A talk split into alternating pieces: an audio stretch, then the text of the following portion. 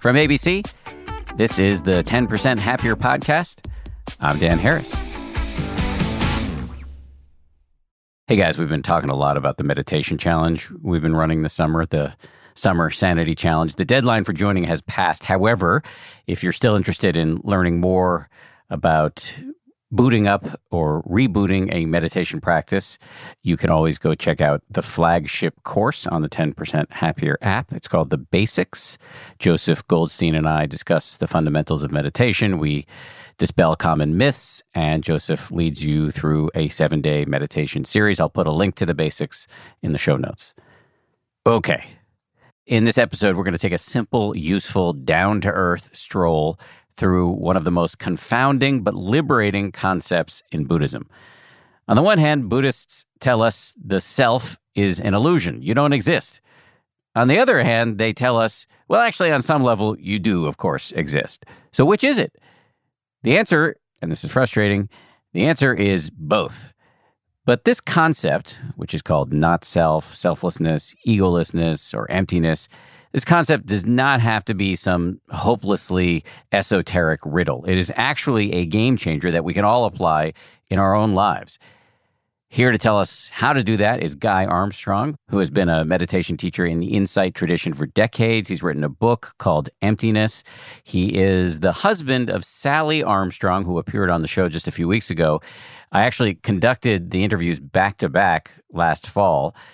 But even though this was recorded before the wretched events of 2020, the concepts herein are, I assure you, perennially useful. So here we go with Guy Armstrong.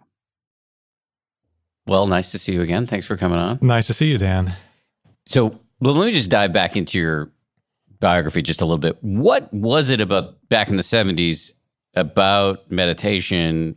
No, what was it about your life that the practice of meditation and the teachings of the Buddha were such a big deal for you that you actually, you know, you had gone to a fancy college, if I recall, Rice in Houston, and you had worked in Silicon Valley, and you were teaching at a alternative school in Palo Alto. You basically put all that to the side and became, as you said, a Dharma bum. Why? well, it was two things. I'd had a long-standing interest in Buddhism, really from my college days. It just spoke to me philosophically in a way that no other system ever had. There was a depth, a precision, and an accuracy that really resonated with me. And the second thing was, I was not very happy in my life at that time. I came out of the 60s and my life was really unsettled, and I, I did a little too much of all the things that people did too much of in the 60s. And I hard time picturing that. and so I was still kind of trying to put my life back together. And uh, I never felt invested in the worldly things that I was engaged in. So this Dharma practice came along, and I remember sitting on my first retreat, and I reached into a level of stillness of mind that I had never felt before. And I think what struck me at that time was the basic, you could call it um, openness, or you could call it space that meditation showed me in my mind. I felt anything is possible in this place. So, looking back now on that experience, what I tapped into was the basic emptiness, or, you know, a more congenial word is openness of our mind and our basic situation. I saw anything was possible. And I, I must admit, I was really drawn by the concept of enlightenment that there could be transformative moments of insight that would change your life forever, you know, in a positive way. You said two things in there I want to follow up on. When you say anything is possible, do you mean you could play for the NBA? You could learn how to fly? What do you mean when you say, I don't suspect you do. So, what do you mean exactly when you say anything is possible in that space? I meant that um, the mind could be shaped or formed in any direction one wanted. I just saw this vast potential of the space in the mind that was revealed through that stillness. And I knew that any degree of suffering that had come into my life didn't need to be there. And any degree of happiness that I wanted to find could be discovered in that space. So I just felt the potential of the mind in that open, empty space where there was a lot of presence and, you know, you could say heart, love or happiness or joy. They were all there. Um, and I saw it could be developed. So suffering can be uprooted, happiness can be cultivated independent of external circumstances like if you have a gangrenous wound on your leg or you've just lost your dog or whatever that one can still be happy in whatever circumstances. You know, I wasn't that bold back then, and I still don't know I would be that bold right now with a gangrenous wound on my leg, but definitely dealing with the normal ups and downs of life. And I'd had a pretty uh, blessed life at that point. I had no major health risks and no major difficulties in the external world. I saw that that kind of openness could solve whatever problems I was going to run into in the normal course of my daily life. Okay, so the other thing you said was that you were intrigued by the notion of enlightenment. Mm. What did you think enlightenment meant? Well, the way it had been portrayed in the readings that I'd done, and I'd never met anybody who said they were enlightened or who I thought might be enlightened. The way it was portrayed was that there could come a dramatic moment of insight or realization that would basically completely end the problem of suffering in a person's life. And this is what had happened for the Buddha. And this had happened to a number of later practitioners that certainly were described in the Zen tradition. The, the term Satori is the usual term that they used in the tradition I was reading in. And I believed in the possibility. Would it be safe to say that your mind is a more congenial place now than it was back in 1976? That's an understatement. Okay. That's an understatement. Would it be safe to say that you've had interesting experiences during the intervening time? Definitely. And you know, I just have to say, well, I'll put it in two dimensions. The purpose of insight meditation is twofold. One is to bring greater calm or tranquility into our experience, and that's the experience of both mind and body. And that line of teaching is called samatha, generally translated as tranquility or serenity. And the other benefit is in the area of insight, and that's pointed to by the term vipassana, which basically means seeing clearly. So both those things together have changed my life dramatically. The development of tranquility has left me with a baseline of calm throughout my life. And it can still be disturbed. You know, events can come along that can rattle that. But I have a confidence that when the temporary event passes, my mind will settle back into that state of fairly stable calm.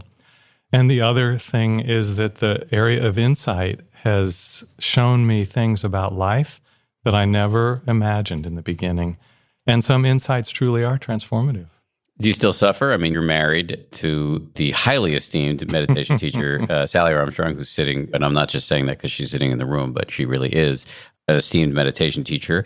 And marriage is, and I speak as somebody who's in a marriage, can be amazing, is generally amazing in my experience, but it's also a testing ground because your old patterns are triggered all the time.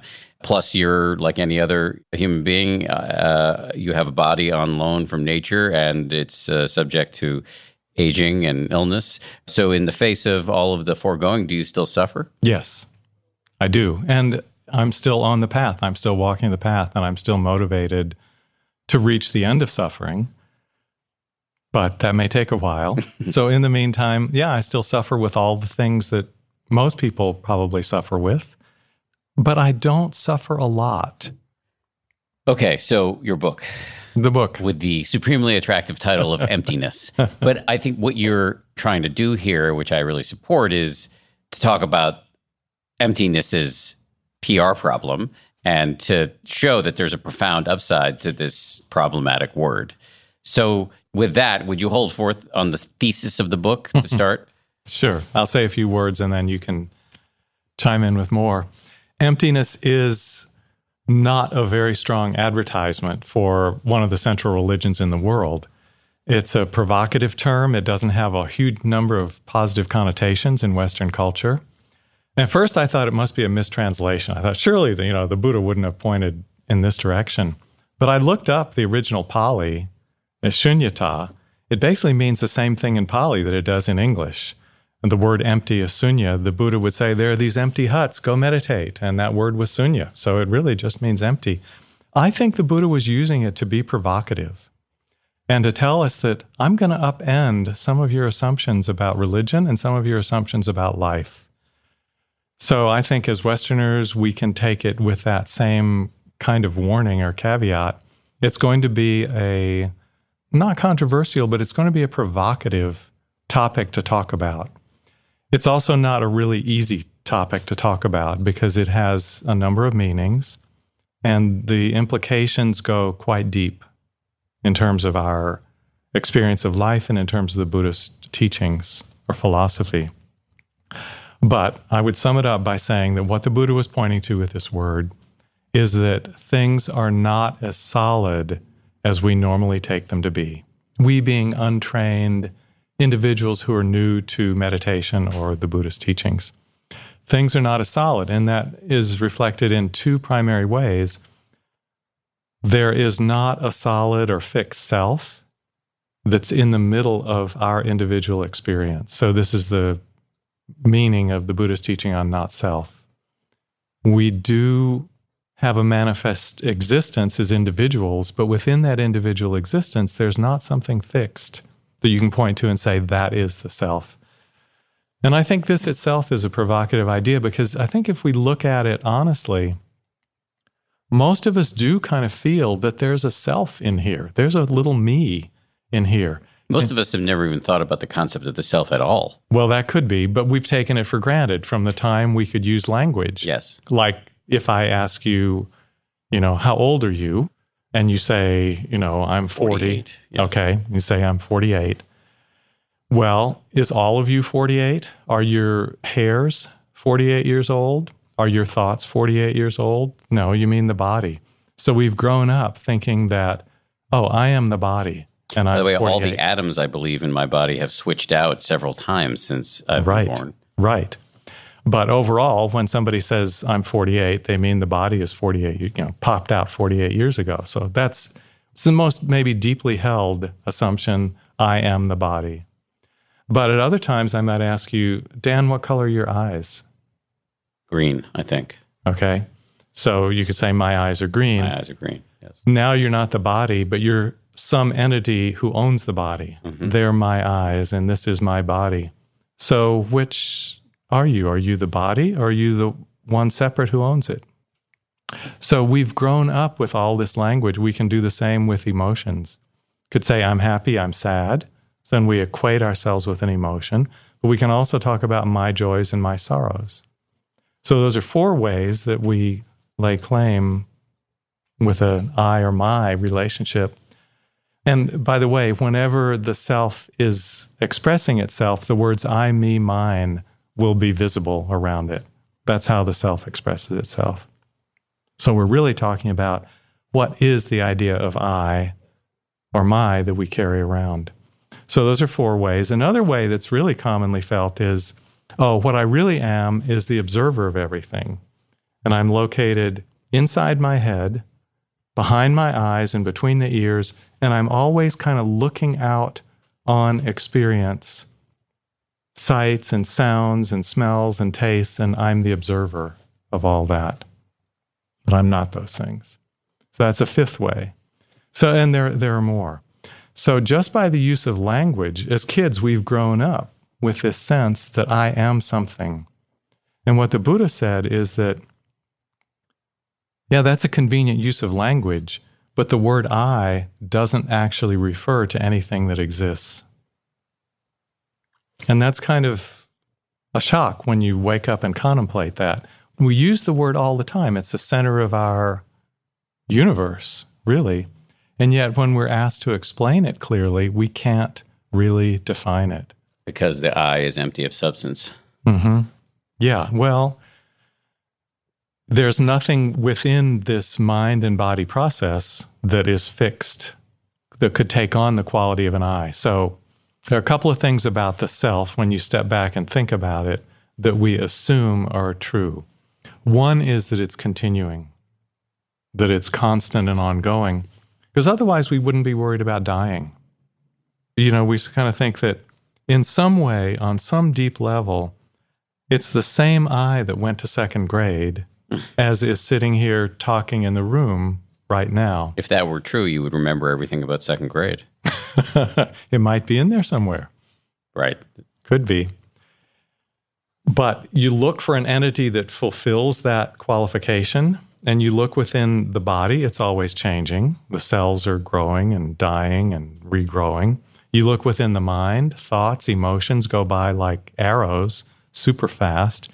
There's nothing within this whole mind body process that isn't subject to change and therefore could be that ongoing thing. So we can use the word I to refer to this package, which is the body, which is changing, thoughts and emotions, which are changing. And it's more like a river than it is a thing. So you look into a river, it's always changing. And yet it's useful to call things the Mississippi River or the Colorado River. We kind of know where we're pointing to, but there's nothing fixed in the river. And there's nothing fixed in us that could really be called a self. So, you want me to ask a question or you want to say something? Go ahead. I was going to say, so what? Okay, yeah. So it changes everything because we base all our main thoughts, feelings, life decisions, evaluations around this concept of I.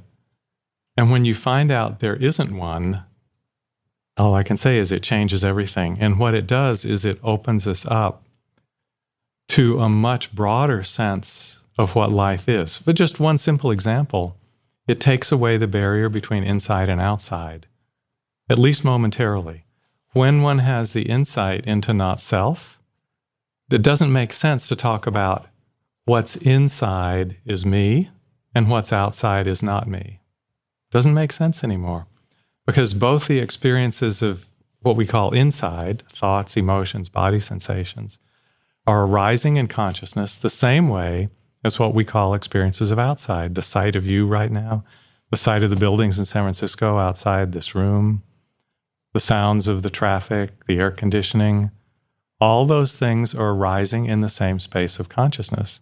So the division between inside and outside is seen to be a conceptual fiction. So, part of what that does is it takes away some of the fear about the outside world. There is no outside world. Now, it takes many years for that realization to really sink all the way in, but I believe it had sunk all the way in for the Buddha. And he had completely overcome any fear of what would happen.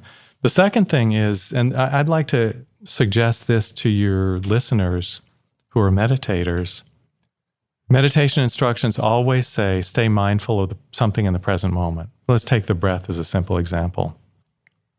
Be mindful of the breath coming in and the breath going out, moment after moment after moment. Don't lose it. Stay in touch with that. But invariably, you know what happens. We lose it. That happens to other people, not me. right. So we lose touch with the breath. Then it's I'd ask your listeners to examine where does the attention go when it loses touch with the present moment? Self stuff. You know, it goes into self. Absolutely. Yeah. It goes into self stuff. So we start thinking about the past. We start thinking about the future. We start thinking about regrets. We think about hopes. We think about fears. And they're all in relationship to I, me, mine. So it goes into basically the movie of I. And it just keeps playing out the stories. Some of them are very old, familiar, repetitive, annoying, you know, very predictable. But one of the things you find, uh, and again, I'll encourage your listeners to check it out, in going into the movie of I, what's the emotional tone like of those excursions? Negative, in my experience. It is, isn't it? It's not peaceful, grounding, calming, satisfying, happy.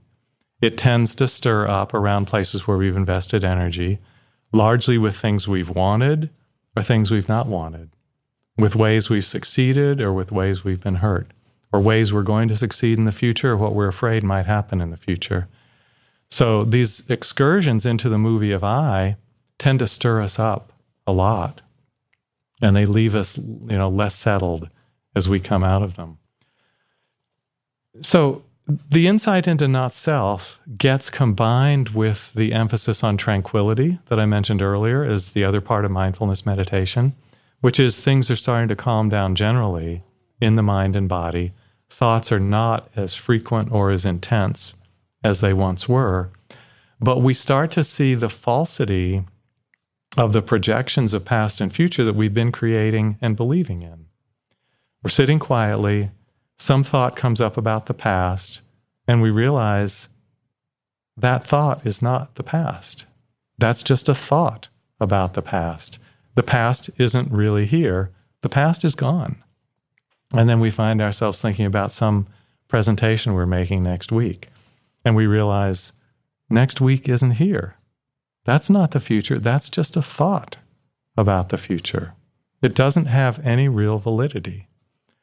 And so we see they're unnecessary, they waste time, they take us into less happy places, and we start to let go more and more of the movie of I. And then we settle just more and more into a contentment in being in the present moment just the way it's unfolding without a strong need to try to shape it. And this all comes about because we've seen self is intimately tied up with all these excursions into wanting and not wanting, liking and disliking, trying to control and trying to shape. So we start letting go of that, let's say, the unextraneous, unnecessary parts of that project. Of course, we have to look after our life, we have to look after our people, our family, our jobs, and so forth. But we don't have to obsess about it. So, in letting go of self, we let go of a lot of obsession.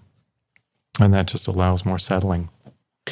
You said before that the line between outside and inside gets sort of revealed as a fiction. Mm-hmm. I would imagine some people would say, well, there are dangers outside that I need to be aware of. If somebody's coming at me with a sledgehammer, I should be aware.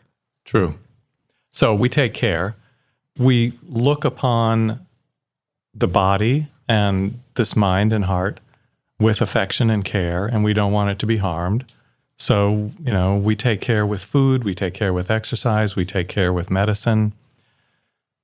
I'll add that as practice develops and motivation clarifies, we see the purpose of this body being in the world as an act of generosity or compassion. So we want to take care not only for our own welfare, but as a way to continue to be able to offer service to other people who are here. So some of the selfishness gets a little bit offset by just introducing a tiny bit of altruistic motivation, just to have the concept. Well, I've heard it said that a true understanding of emptiness, out of a true understanding of emptiness, compassion inexorably arises. Can you explain what that connection might be? Yeah. How it, what, what the mechanism is? Yeah. I think it's really true. So, you know, the first part of emptiness that we're talking about is seeing the emptiness of self or the absence of self as a true reality. So, starting to question the reality of our assumptions about self. As that develops, the effect of self or the sense of self, which we still carry for quite a long time, starts to get thinner and thinner and thinner. I mean, this would be a really good thing for meditators to start to notice. When is the sense of self really strong and insistent? And when is it sort of weak or not so noticeable? So, just, you know, simple examples. If somebody insults me or somebody wants to attack me, the sense of self will tend to rise up in response to that. And I'll, you know, I'll defend myself or I'll explain myself or or whatever. So the sense of self gets strong when we feel insulted or hurt, if we get angry, or when we want something a, a lot. If we really want something, there's a strong sense of I in that. There are other times when we all experience a sense of self being weak. So, sitting on a beautiful beach, looking on a broad ocean, just not carrying around the cares of the day, the mind can just kind of expand into that space and beauty, quiet, and the sense of self at that time is quite weak. You know, we're sitting up on top of a mountain and looking out at a beautiful landscape. Calm comes in, the sense of self gets weak. As the sense of self gets weaker, it's not predominating our vision of the world with what we want and what we don't want, with our likes and dislikes. Therefore, what is in the world? Other people. Oh my God, there's somebody who's going through a really hard time. What can I do to help? There's somebody who's having a lot of joy. Wow, that picks me up. So the world of relationships opens up to us when our heart's not so burdened by worries about ourselves. You're less self centered. Exactly. Much more of my conversation with Guy Armstrong right after this. You also, I believe, mentioned that fear can go down when understanding of emptiness sets in. But as I've heard it said many times, in a meditative context on a retreat, when people get a real glimpse of emptiness, in other words, when they can really see, you can get concentrated enough on your breath or whatever it is that you start to see the rapidity of the mind and things are coming and going with such speed that there is a moment where it's been referred to as the rolling up the mats stage, where people mm-hmm. roll up their meditation mat and leave the room because mm-hmm. you realize things are moving so fast that I'm not real. Is anything real? There's nowhere to you. Can't, I can't get a toehold anywhere here. So how is it that it is both terrifying and also the source of a major reduction in fear? So I think of it as, um, let's say, three phases of the insight into not self. Normally, when it starts to unveil itself to people, it's felt as very freeing. Wow, that thing that I just had to work so hard to protect and take care of and build up and maintain and feed and nourish and all of that, I don't have to do that. Wow, there's so much space now. It's amazing. I feel so much lighter. I feel such a sense of relief. So that's typically the first mode of the realization of not self. Big relief, a lot of space, happy. Then you continue to investigate your experience, especially in the course of a meditation retreat, and you start to see okay, now what I'm seeing is how my experience just arises and passes, arises and passes moment after moment, just as you were describing. Nothing is lasting for more than a moment. Okay, there's a lot of potential in that, but as you said, where do I find a foothold? It sort of takes the rug out from under us to see that extent of the emptiness. Then this is the emptiness of phenomena as well as the emptiness of self. Where do I land? Where do I find ground in all this space? So that can be scary. There's a sense that the um, in the ungrounding, where do I locate myself? What does it all mean? Is there any meaning? anymore. So this is what leads to the rolling up the mat stage, and people might want to leave the retreat at that point. So that's when it's good to have a teacher around to say, this is normal, this is usual, just keep going. So the person goes through perhaps some some period of fear, of doubt, of a loss of meaning. Where is this all leading? And is my life to come together at all again? But the teacher says, just keep going. And then what is interesting, one finds there is actually a great peace in allowing things to be in their momentary nature of arising and passing and rising and passing. There's actually nothing wrong with it. There's nothing even threatening about it because there's nothing there to threaten, really. And that's part of the sense of emptiness. How can we be afraid of nothing? but it takes some getting used to. So then the next phase that unfolds is, oh, I guess it's okay then. So there's a growth in what I would call faith. It's okay that this is the way things are. There's not a ground the way that I think there used to be, thought there used to be, but that idea I had of ground wasn't realistic. It hadn't taken into account the way things actually are indirect experience at this level of meditative understanding. So I need to adjust to the new situation now that I see the way things are. And the only thing I can do is accept it. There's no point in fighting this. That would just be more craving, more aversion. All I can do is surrender and accept it. And that brings the third phase, which is a lot of peace. So, just to put a fine point on this, this is doesn't seem to be the type of realization, at least not for most people, that we're going to have on five or 10 minutes a day of meditation. This is, seems like something that happens on retreat and maybe even repeated retreats. I'd say for most people. I think there are some people with really well developed aptitude for meditation who could wander into this territory in daily practice. And so, praise be beings like that. I think Dipa Ma might have been in that kind of category. Famous teacher who's no longer with us. Indian yeah, yeah. woman. She's yes. a, a woman teacher in India who was a teacher to both Joseph and Sharon.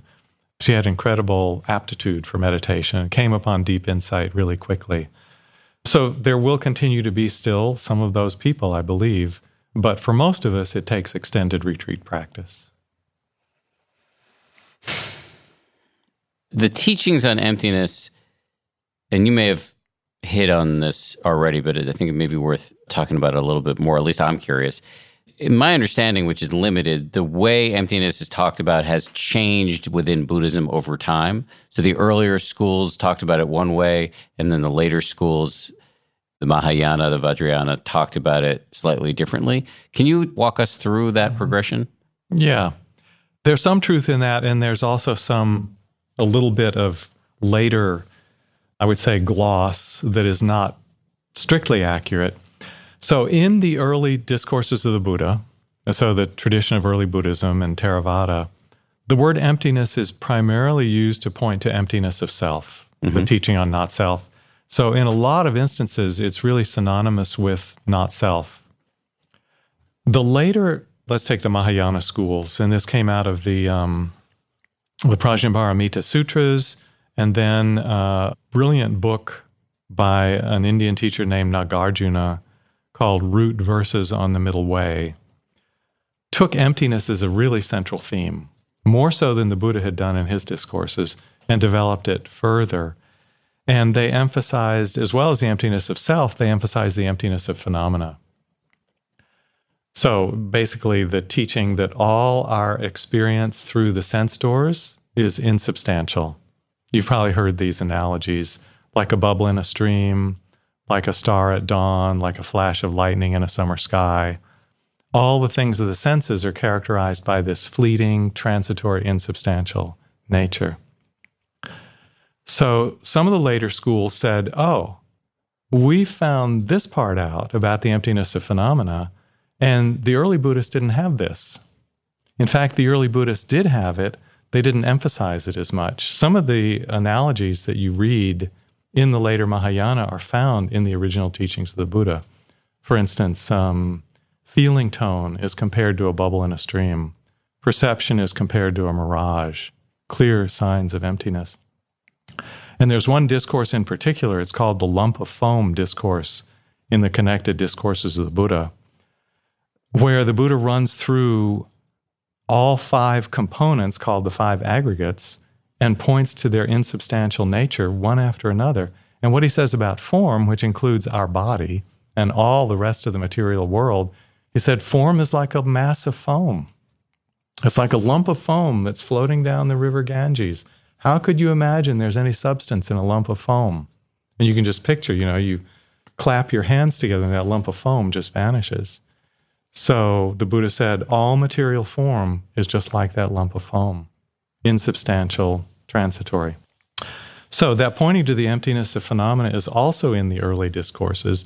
And there's another way that it's used in the early discourses, which I really love, as a meditation term and a meditation technique, which the Buddha called abiding in emptiness.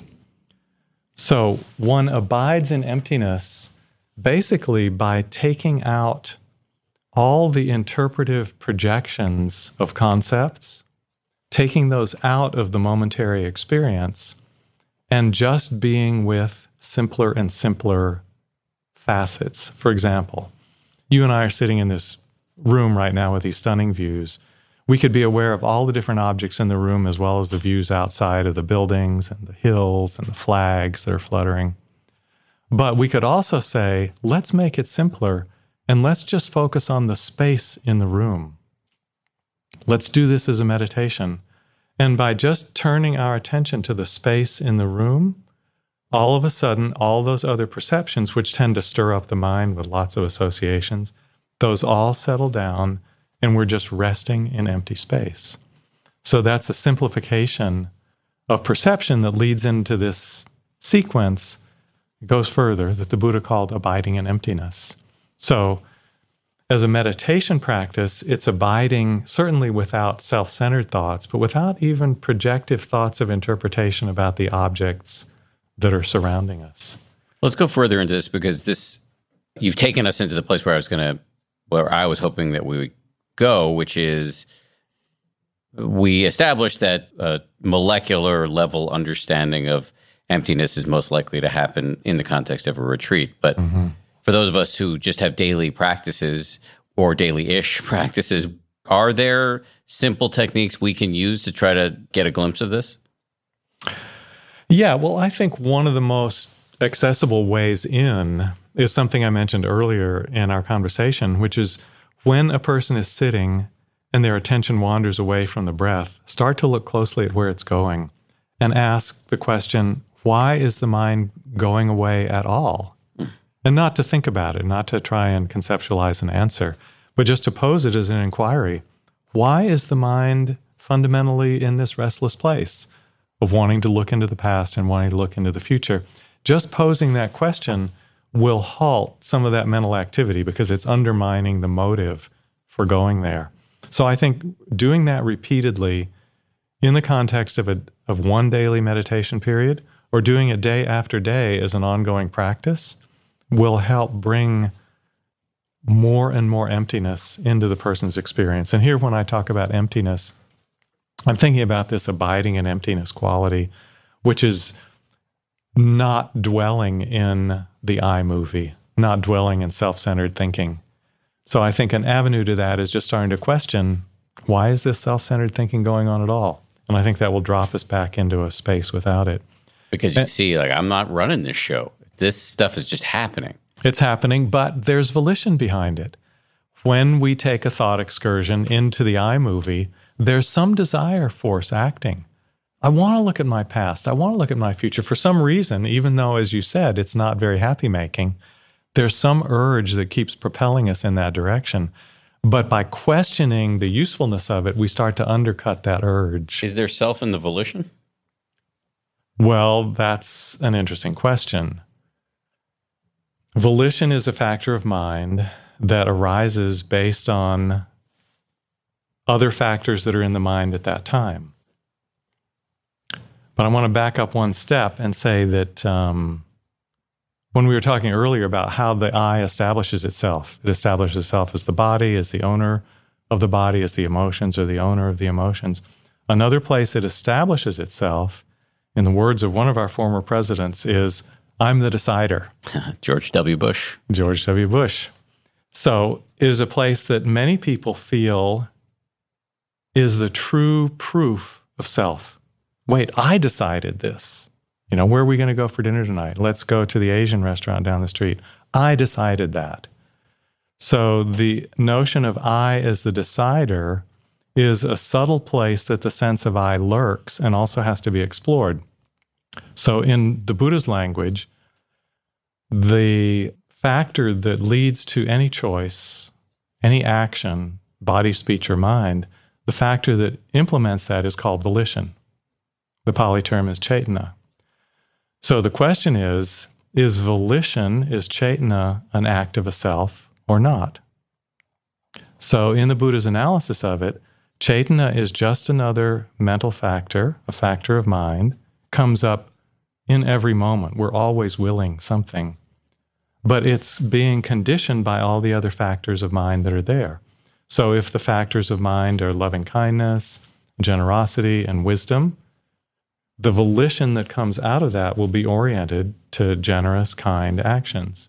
If the mind is consumed with greed, with hatred, with confusion, the volition that comes out of that mind state will be one that leads in the direction of unskillful, greedy, hurtful action. Can I take a stab at see yeah. if I can put this in my own yeah. words? Yeah. Which where I go with that is so volition may feel an awful lot like the self, as you just said. It really feels like I'm doing this thing. And yet, if you widen the lens a little bit, you may see that the desire is a habit. Exactly. It's conditioned by all of these things, stuff your parents taught you, uh, sources of pleasure that sent you down one sort of habitual path in your life, et cetera, et cetera. And then from that perspective, it looks a lot less like some decider. Yes. And you, you really start to see that all of our actions have an element of conditioning behind them because all the habits of mind that lead to the actions have been conditioned for years, if not lifetimes. So, volition is kind of acting out the conditioning that's in the mind already, which brings up the question of free will and determinism. So, I have a short answer that I'd like to put into this. Sure. The Buddha said that volition is conditioned but not determined. And that means that each fresh moment offers us the opportunity to do something that is not determined by our past limited conditioning. So I understand that to mean spontaneous impulses of generosity, of compassion, of understanding can come in and influence the volition in that moment. And the way I experience it is, as my practice has gone on, I feel less and less compulsion to the unhealthy directions, which were in my practice a lot in the early years, and more and more space. Mindfulness opens up a space around choice in our actions. And so it feels like as the years have gone by, I have more and more freedom of choice. I still think my habits of mind are conditioned, even the positive ones are conditioned. I don't have the heart or the unlimited loving kindness of the Dalai Lama at this point, but they're in better shape. My habits of mind are in better shape now than they were 40 years ago. So the way I experience that is I have a lot more choice when things come up to follow something that will be skillful. And that feels like some degree of freedom of choice as practice has evolved. I don't feel determined by my habits of mind. But is that bolstering your sense of I, though, in some ways? Because. No. I think it's just discerning what development has brought about. There's nothing for me to be proud about in that. I've stepped out of the way as much as possible. So it's wisdom that makes the choice, it's loving kindness that makes the choice. Not- so as we recondition the mind or decondition the mind mm-hmm. away from old habits that are ingrained into us by our parents or just by evolution that are harmful to us and others, and we start making more wiser, more wholesome decisions. Part of how that operates in the mind is that we don't even really see ourselves as being the one making the decision. It is, as you said before, the force of wisdom, the force of exactly. compassion that is making the decision. Exactly. Just the way, I mean, I've heard this analogy before that you can look at a person or an emotion the way you would a weather system. It's not personal. Yes. Yeah, exactly. I think one of the things that becomes clearer and clearer over time is that I don't have anything to do with these wholesome qualities of mind that are appearing. They're universal qualities of mind, they're in everybody.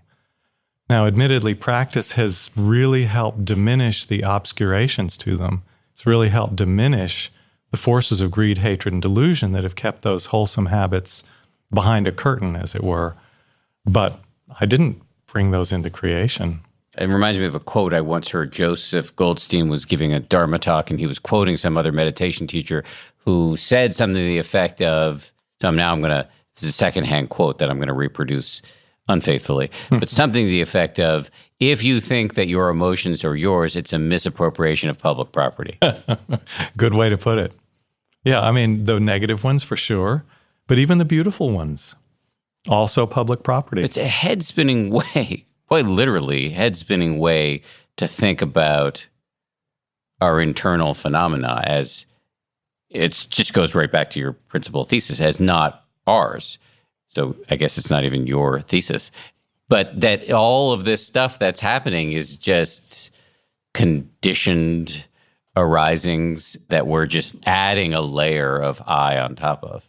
I think that's a good way to put it. And um, one way that I think about this is that as you take the I out of your view of the world and how things happen, you're taking out what most of us hold as a central agent in making stuff happen. You know, normally you think, I decide, I choose, I make this action, I make this happen. You take that piece out, and you start to see that everything is arising based on prior causes and conditions. Everything. Even what looks like an act of free will in this moment comes out of past causes and conditions. So you start to notice oh, look, all the Buddha's central teachings have to do with cause and effect. Every one of them. The Four Noble Truths is the truth of suffering and the cause of suffering, the end of suffering and the cause of the end of suffering. It's all about cause and effect. Karma is all about cause and effect. Do an unskillful act, unskillful, unwholesome results will come back. Do a skillful act, wholesome results will come back. It's all about cause and effect. I had a thought when we're talking about ways to practice in your daily life, mm-hmm. emptiness, because a lot of this stuff may seem abstruse or just unattainable because I imagine many of these listeners are not going to be able to go on a ton of retreats for me, a conceptual breakthrough around emptiness came in a, I was I was taking some online course through the Barre Center for Buddhist Studies, which I recommend to everybody, BCBS. They offer all of these courses either in person in Barre, Massachusetts, or online. And we were in a group discussion one night. We are talking about emptiness and how confusing it is. And some guy, it's just a layperson like me, not the person running the call, not one of the teachers, said for him, a big breakthrough had been focusing on a key consonant in the phrase. It's often referred to emptiness as no self, but actually, you have been using the phrase not self. T is important here mm-hmm. because one can just examine anything that arises in the mind and point out if you look for the self in it, well, that's not self as much as it may feel like it, as I investigate it, that's not self. And that's a frame that we can bring to meditation, mm-hmm. even if it's just a couple minutes most days of the week or a few days of the week. Just look, evaluate through the simplest possible lens, whatever's coming up in your mind. Is that you? Mm-hmm. Where's the you? Who's asking the question? Great. Yeah, no, that's a nice way in. And I think the phrasing of not self is really helpful because it's not positing a philosophical concept, it's directing an inquiry. Yes. Yes. So direct the inquiry. Sensations in the body. Can that be a self?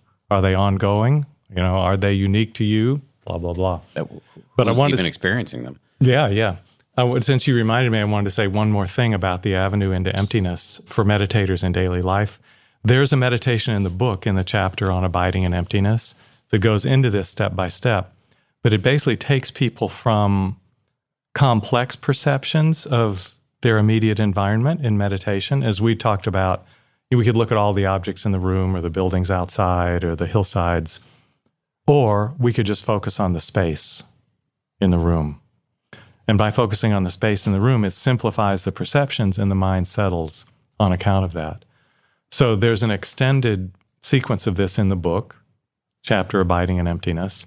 And uh, Bhikkhu Analayo has written quite a long exposition of the discourse that this came out of, which was one of the middle length discourses in his book called Compassion and Emptiness. We'll put a link in the show, information about that book. Yeah. Bhikkhu Analayo, who's not been on this show, is a German monk, a scholar who now lives in Barre, Massachusetts, mm. actually, and has written a number of quite interesting books. Mm-hmm. Is there anything I should have asked but didn't? This is a massive topic, so I'm sure the answer to that is yes. Just the one last thing that I'll toss in when you asked about the later Mahayana and Vajrayana traditions coming in with new understandings around emptiness, one of the main ones is the relationship of awareness to emptiness. And whole meditation schools that have been developed based on that understanding of the unity of awareness and emptiness. So again, I'd refer listeners who are interested to the book. Part three of the book talks about awareness and its relationship to emptiness and talks about some of the meditations in those schools. We kind of just hit it a little bit. I mean, one of the schools is Dzogchen. Yes. D Z O G C H E N, where one says something like the relationship between awareness and emptiness. That again can sound quite academic, but it's actually pretty down to earth. It's like uh, close your eyes, listen to all the sounds, that are coming up for you, my voice, whatever, traffic, your children screaming, and then just add, look for what's knowing those sounds. Mm-hmm. Joseph teaches this little move all the time, and he's, mm-hmm. I think, mm-hmm. I believe he stole it from Dzogchen teachers. And then in that looking, you're going to see there is no little homunculus of you in there that's hearing all the noises, mm-hmm. and you, and you can for ask the further question, which we talked about a few moments ago. Who's even asking this question right now? Who's conjuring up this voice in your head? You can tumble down that rabbit hole, not even super intellectually, but experientially, and there's something informative, enlightening, enlivening, and healing in just the not finding. Yes. And that's a sign of the emptiness of what we're looking for. And also that meditation that you pointed out, listening to the sounds, making the mind wide and allowing all the sounds to come and go. When you accompanying it with bringing in the attention to body sensations, that starts to break down the conceptual line between inside and outside because sounds are conceptualized to be outside, sensations are conceptualized to be inside, but they're both happening in the same wide open space of awareness. And so, holding them both in the awareness, which is intrinsically empty because it can let anything come into being there and nothing jams it up, nothing fills it. Thank you for blowing our minds. Appreciate that. Um, before we go, can you plug the book again and any other thing you'd like to plug? I'll be happy to plug my yes. book. My book is called uh, Emptiness A Practical Guide for Meditators. It's been out for a few years, so it's available both via Kindle and soft cover and hardcover. And I have a lot of talks up on Dharma Seed. That's the main place that my teachings are found on the web. So, dharmaseed.org is a place where they've done this incredible service of recording Dharma talks from meditation centers like the Insight Meditation Society and Spirit Rock. And you can type in Guy Armstrong and you'll get a bunch of his talks, hundreds of them, and yeah, you can pick any one of them and it'll be great. Thank you. Really appreciate it. Thanks for having me, Dan. It was a lot of fun. Big thanks to Guy. And thank you, as always, to the folks who work so hard to make this show a reality. Samuel Johns is our senior producer. Marissa Schneiderman is our producer. Our sound designers are Matt Boynton and Anya Sheshik of Ultraviolet Audio. Maria Wartell is our production coordinator. We derive a lot of wisdom from TPH colleagues such as Ben Rubin, Jen Poyant, Nate Toby, and Liz Levin. Also, big thank you, as always, to Ryan Kessler and Josh Cohan from ABC News. We'll see you all on Wednesday with an episode about burnout.